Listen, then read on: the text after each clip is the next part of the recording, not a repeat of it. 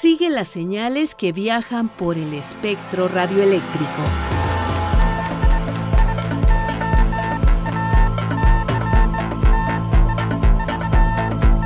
Sintonía libre. Sintonía libre. Un ancho mundo de frecuencias.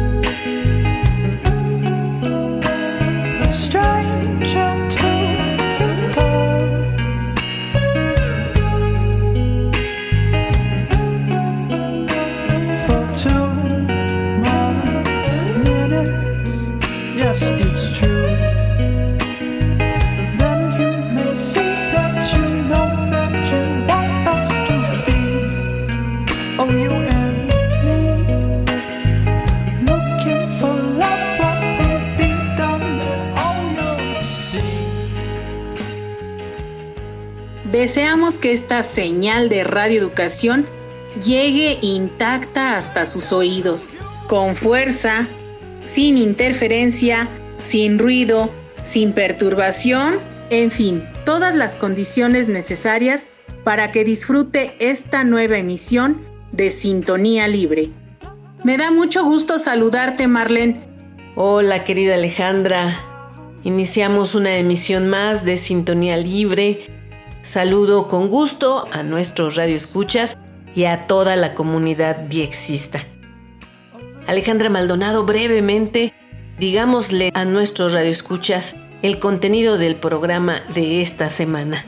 En esta ocasión tendremos la entrevista con el doctor Javier Esteinú Madrid, quien nos hablará del Consejo Ciudadano de Radioeducación. Y en la parte diexista de este programa, Tendremos la participación de Luis Alejandro Vallebueno, quien nos hablará de la BBC de Londres. Además, compartiremos parte de la correspondencia que recibimos por parte de nuestros radioescuchas.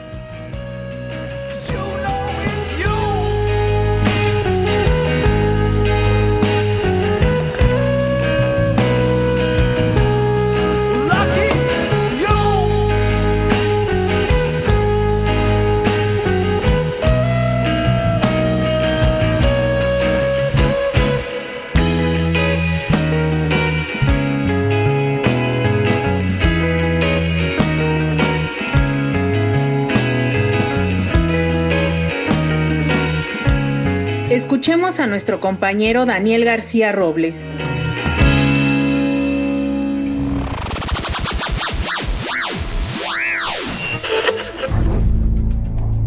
La misión Apolo 13 fue la séptima del programa espacial Apolo y la tercera destinada a posarse sobre la Luna, pero no pudo conseguirlo ya que el 13 de abril de 1970, dos días después de su lanzamiento, un tanque de oxígeno dio problemas y en vez de alunizar, la tripulación decidió dar vuelta a la Luna y emprender el regreso a la Tierra.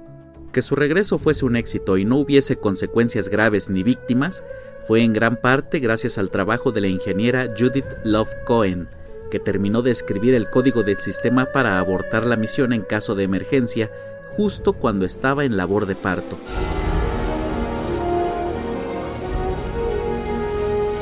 Judith Love Cohen fue una ingeniera aeroespacial y escritora estadounidense. Trabajó como ingeniera eléctrica en el Missile Minuteman, en la Estación Científica Terrestre del Telescopio Espacial Hubble, en el satélite de seguimiento y transmisión de datos y en el programa Apolo. El trabajo que realizó para que la misión Apolo 13 resultara exitosa fue el más importante de su vida, ya que en él cumplió un papel fundamental en la vuelta sanos y salvos de los tripulantes de dicha misión después de que un tanque de oxígeno de la nave explotase dejando el sistema dañado y obligando a los astronautas a utilizar el módulo lunar a modo de bote salvavidas como su único recurso para volver a la Tierra. Houston, we have a problem. En esas circunstancias, el sistema de guiado principal consumía demasiada electricidad y requería demasiada agua para enfriarse. Así que el sistema secundario, el desarrollado por Cohen, fue el que se utilizó durante gran parte del camino de regreso. Judith trabajaba en ese proyecto el día que nació su cuarto hijo. En el momento que entró en labor de parto, se llevó consigo el problema impreso camino al hospital. Más tarde llamó por teléfono a su jefe para decirle que había resuelto el problema. Ah, y que acababa de dar a luz.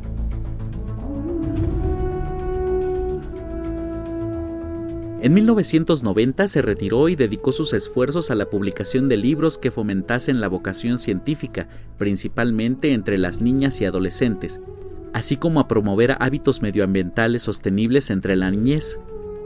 Creó junto con su marido la editorial Cascade Paz, que publicó un libro titulado Las mujeres del Apolo, en el que se recogen cuatro biografías breves de mujeres que ayudaron a llevar a cabo la hazaña de poner al primer hombre sobre la luna.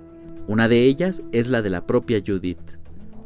En mayo de 2014, dos años antes de su muerte, Judith recibió el Premio de Contribuciones Literarias Distinguidas por su trabajo en ciencia, tecnología, ingeniería y matemáticas para niños. Por cierto, el hijo de Judith que nació mientras ella trabajaba en resolver el problema del Apolo 13 es el actor, comediante y músico Thomas Jacob Black, mejor conocido como Jack Black.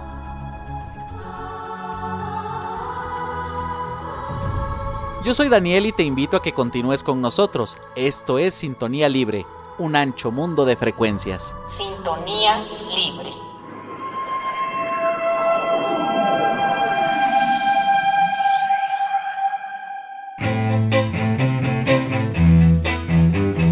Personajes de la radio, la televisión y del mundo de la red. Anécdotas y curiosidades. La entrevista.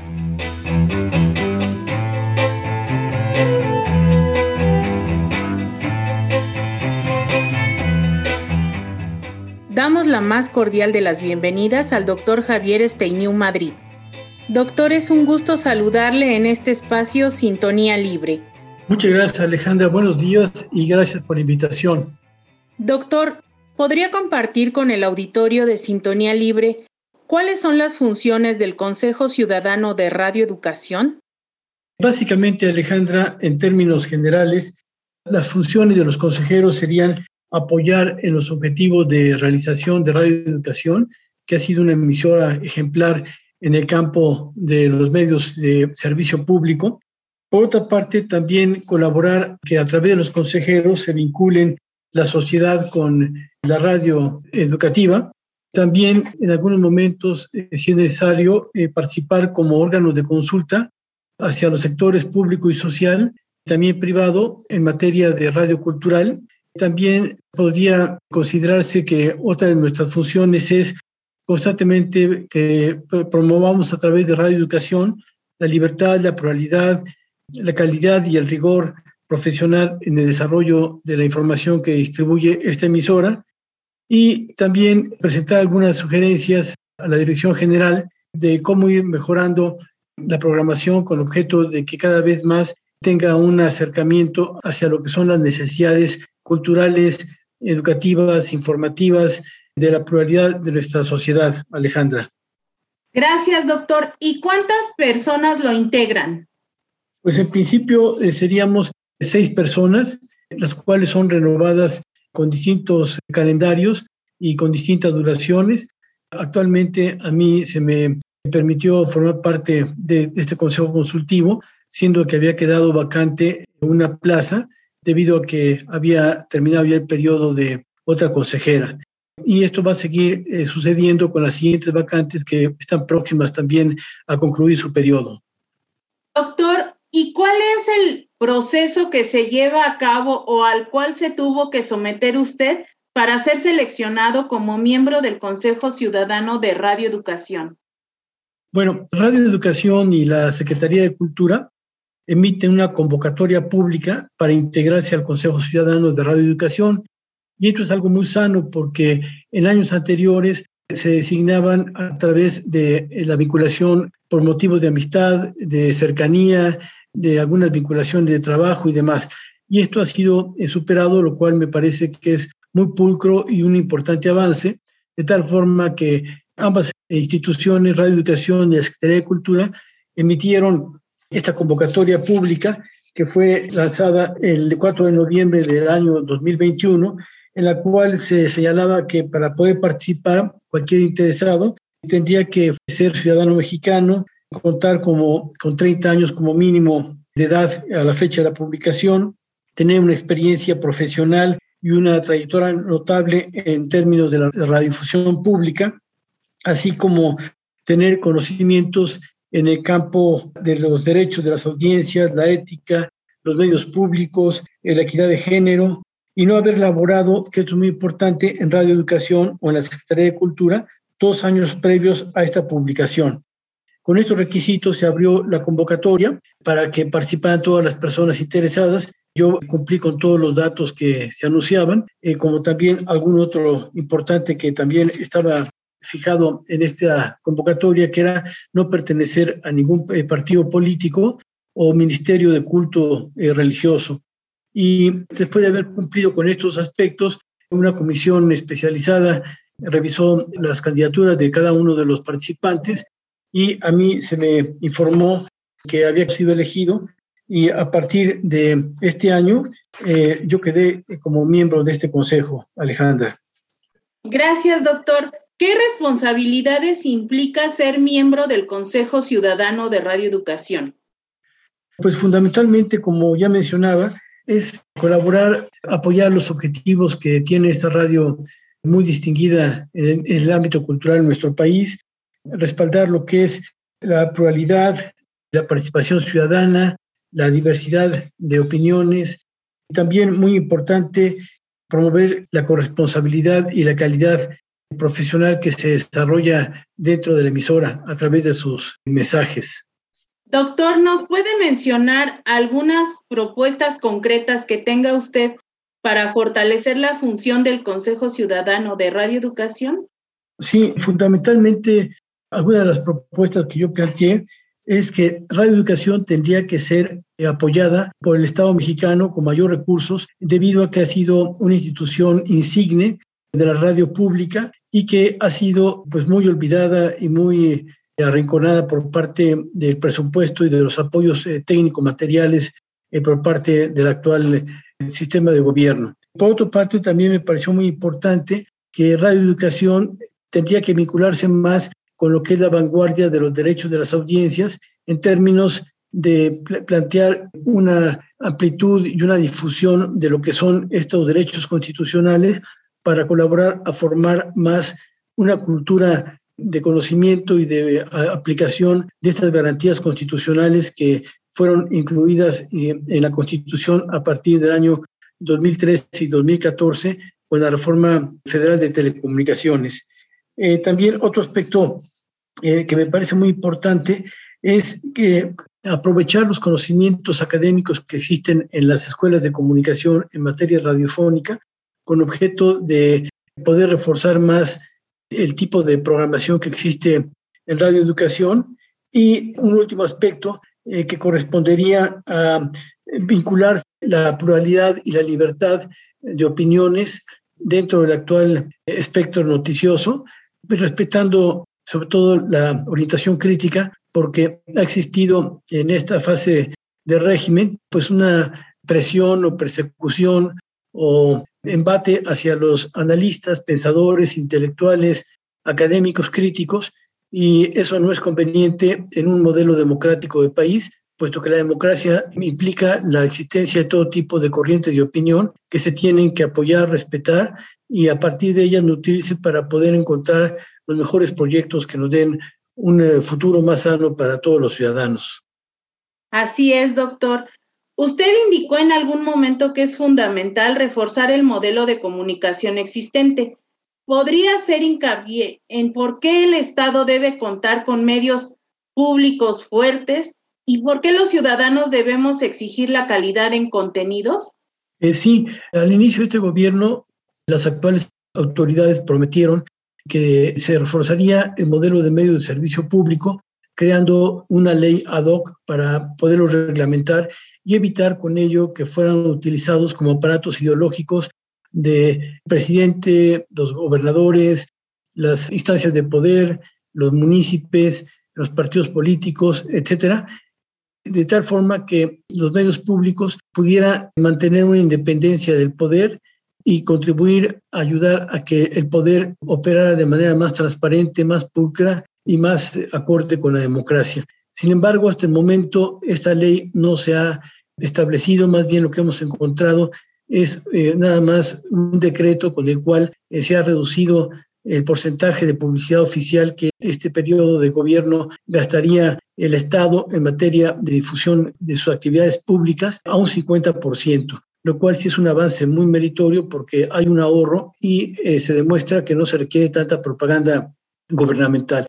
Sin embargo, los criterios eh, para distribuir ese 50% de la publicidad gubernamental han sido los mismos que han manejado en los gobiernos anteriores, es decir, la discrecionalidad, el apoyo a los eh, medios que rinden pleitesía al, al Estado, el favorecer y legitimar la imagen de los funcionarios en turno, etcétera. Entonces, lo que encontramos es que, aunque se ha reducido el porcentaje de gasto publicitario, los criterios con los cuales se sigue ejerciendo son los mismos. Entonces, no ha habido ningún cambio.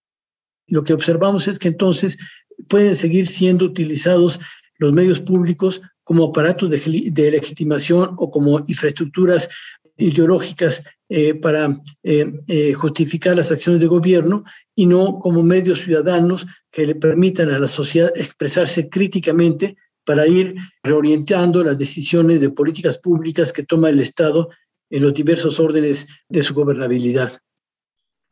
Gracias, doctor. Y ya nada más para concretar la idea, ¿cuál es la responsabilidad que tiene el Consejo Ciudadano de Radio Educación con las audiencias?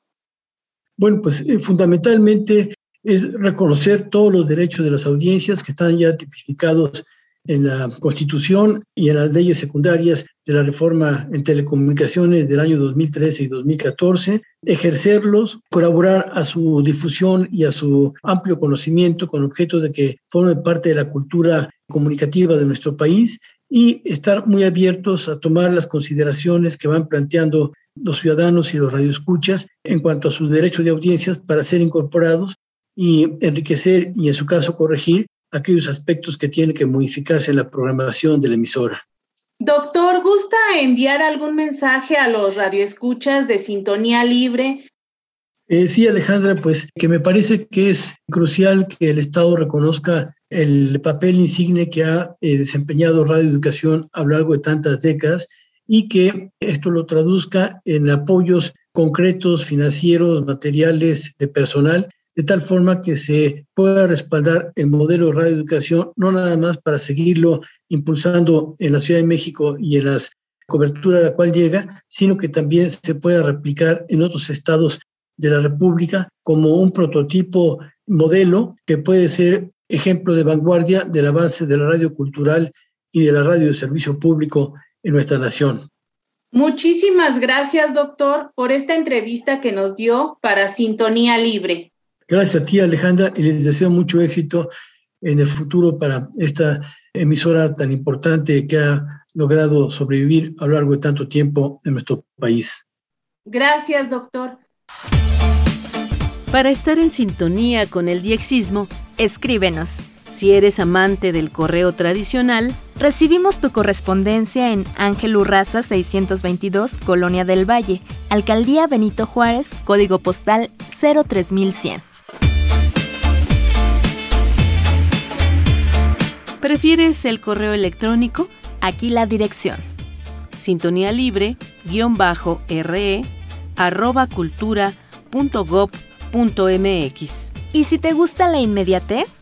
Envía un mensaje a nuestra página de Facebook. Búscanos como Sintonía Libre. ¿Deseas escuchar alguna de nuestras emisiones anteriores? ¿Te perdiste la transmisión de alguno de nuestros programas? Descarga o escucha los podcasts de nuestra página www.e-medioradio.edu.mx. Encuéntranos como Sintonía Libre.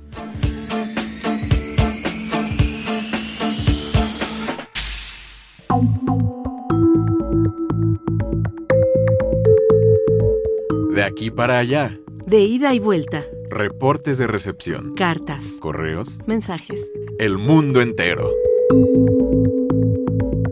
Correo libre. Toshio Shibata nos escribe desde Japón y dice en su correo electrónico, Hola, soy un radioescucha japonés. El primero de abril de 2022 capté su señal XCPPM Radioeducación a través del 6185 en la banda de los 49 metros a las 8.36 UTC. De manera adjunta a este correo electrónico, Tosho Shibata nos hace llegar el informe de recepción en formato PDF. Nos dice más o menos lo siguiente. Hace una semana noté una señal débil en el 6185 kHz. Al atardecer en Japón, como solo aparece XEPPM en esta frecuencia, supuse que era Cultura México señal internacional pero la señal era tan débil que casi no se escuchaba. Pude reconocer una canción en voz femenina, accedí a un receptor remoto en México a través de Internet y descubrí que la transmisión que estaba recibiendo el receptor en México coincidía con la que yo estaba recibiendo en Tokio. Para sintonizarlos utilicé AirSP, HF Discovery CDR, receptor definido por software, con un bucle magnético, antena de forma cuadrada de un metro. Me apoyo de una antena para la recepción de onda media a larga distancia. Además, Tosho Shibata nos comparte que se acaba de jubilar después de trabajar para un fabricante de productos electrónicos durante 40 años. Ha sido mi deseo visitar México principalmente para ver arquitectura antigua de estilo europeo en un país tropical. Espero que la pandemia de COVID-19 termine pronto en su área. Les deseo a ustedes y a su familia seguridad y paz. Atentamente, Tosho Shibata. ¿Podrían, por favor, enviarme una QSL si los datos que comparto son los correctos? Espero que todo esté bien en su país, nos dice. Atentamente, Tosho Shibata.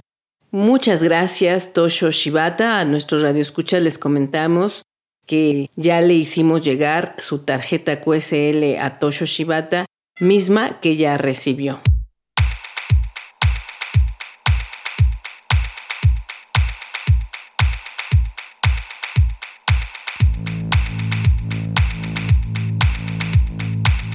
Kostiantin Pravautorov nos envió un correo desde Ucrania. Él nos dice que nos escuchó el 14 de abril a las 7 horas Tiempo Universal Coordinado, en la frecuencia 6185 kHz. Su SIMPO es 45444. Utilizó un radio SDR Play RSP 1, antena de hilo largo. Nos comenta que la intensidad de la señal fue fuerte no hubo interferencia de otras estaciones de radio. La recepción en general fue buena. Estimados señores, tengo el gusto de compartirles el siguiente reporte de recepción de su estación y confío en que puedan confirmármelo. Si es posible, por favor envíenme un acuse de recibo en forma de certificado en el que se haga constatar la autenticidad de mi sintonía correspondiente a la fecha, hora y frecuencia indicada en el reporte. Agradecemos mucho esta correspondencia desde Ucrania y la tarjeta QSL ya fue enviada. La onda de Vallebueno. Buenos días, buenas tardes, buenas noches, amigos oyentes de este su programa Sintonía Libre, el espacio de exista de radioeducación. Hoy, en el segmento La Onda de Valle Bueno, vamos a rememorar el pasado y la trayectoria del servicio latinoamericano de la emblemática y mítica BBC de Londres.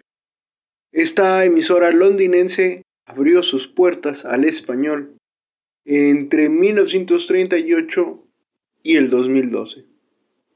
1938 es un año muy especial. Es el año de la expansión del fascismo por Europa, de las ideas de Hitler que van a llegar a Checoslovaquia, a Austria y se van a apoderar de media Europa. También el fascismo va a llegar a España. En este sentido, Jorge Camacho, el primer director del Servicio Latinoamericano de origen colombiano, va a idear este servicio para contrarrestar la propaganda de Berlín que ya transmitía por este momento dos horas diarias hacia América Latina. Por lo que desde sus inicios, desde la planta de Daventry, se van a transmitir cuatro horas de programación en español hacia América Latina desde Londres. Y es así como con el desarrollo de la guerra se va a armar una cadena de retransmisión de las noticias de la BBC de Londres de más de 150 emisoras a lo largo de América Latina. Especialmente en México, hay que recordar los casos de Radio 1000, que fue una filial directa de esta emisora. También durante la Segunda Guerra Mundial, la BBC de Londres se preocupó por incentivar la fraternidad entre los pueblos latinoamericanos y Europa Occidental. Ya con la guerra terminada en 1946, Alberto Palau va a convertirse en el director de programas para América Latina y la va a modernizar integrando una serie de espacios de variedades y música, entre los que puedo recordar Carrusel londinense, además de radioteatros y conciertos de orquesta. Ya en 1948-1949 hay una BBC ampliada con 42 lenguas, además de la separación del servicio latinoamericano y el servicio para España, además de que alimentaba de noticias a todas las agencias de noticias del continente americano. Por este momento, en 1947, se abrió un apartado postal para recibir la correspondencia en Santiago de Chile y por estas mismas fechas, 1947, se emitía en la frecuencia de 11.850 21.535 y 9.455 kilociclos.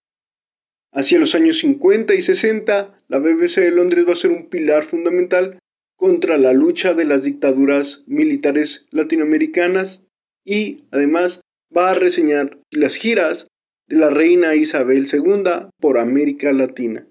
Con la llegada del Mundial de Fútbol de Londres 66, se va a hacer una renovación en el placar de programas de la BBC de Londres. Se va a integrar al servicio latinoamericano su nuevo director, Patricio Bañado, un chileno, que desde entonces va a darle un carácter deportivo para preparar a Londres 66.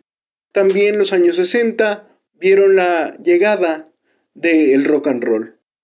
Unas músicas que estaban prohibidas en Inglaterra y en el resto de Europa y que sin embargo se abrieron paso. Ya para 1969, el director de la BBC Londres para América Latina era el limeño Juan Perirano, que era presentador de un programa semanal llamado Ritmo de la Juventud o Ritmo 69, donde presentaba la última tendencia musical de los Beatles y los Rolling Stones.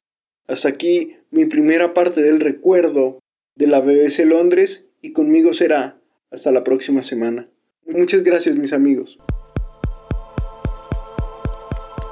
Que la sintonía sea libre y las experiencias de escucha compartidas. Te esperamos en nuestra próxima emisión. Así llegamos al final de este programa. Participamos Luis Alejandro Vallebueno, Daniel García, Alejandra Maldonado y Marlene Reyes.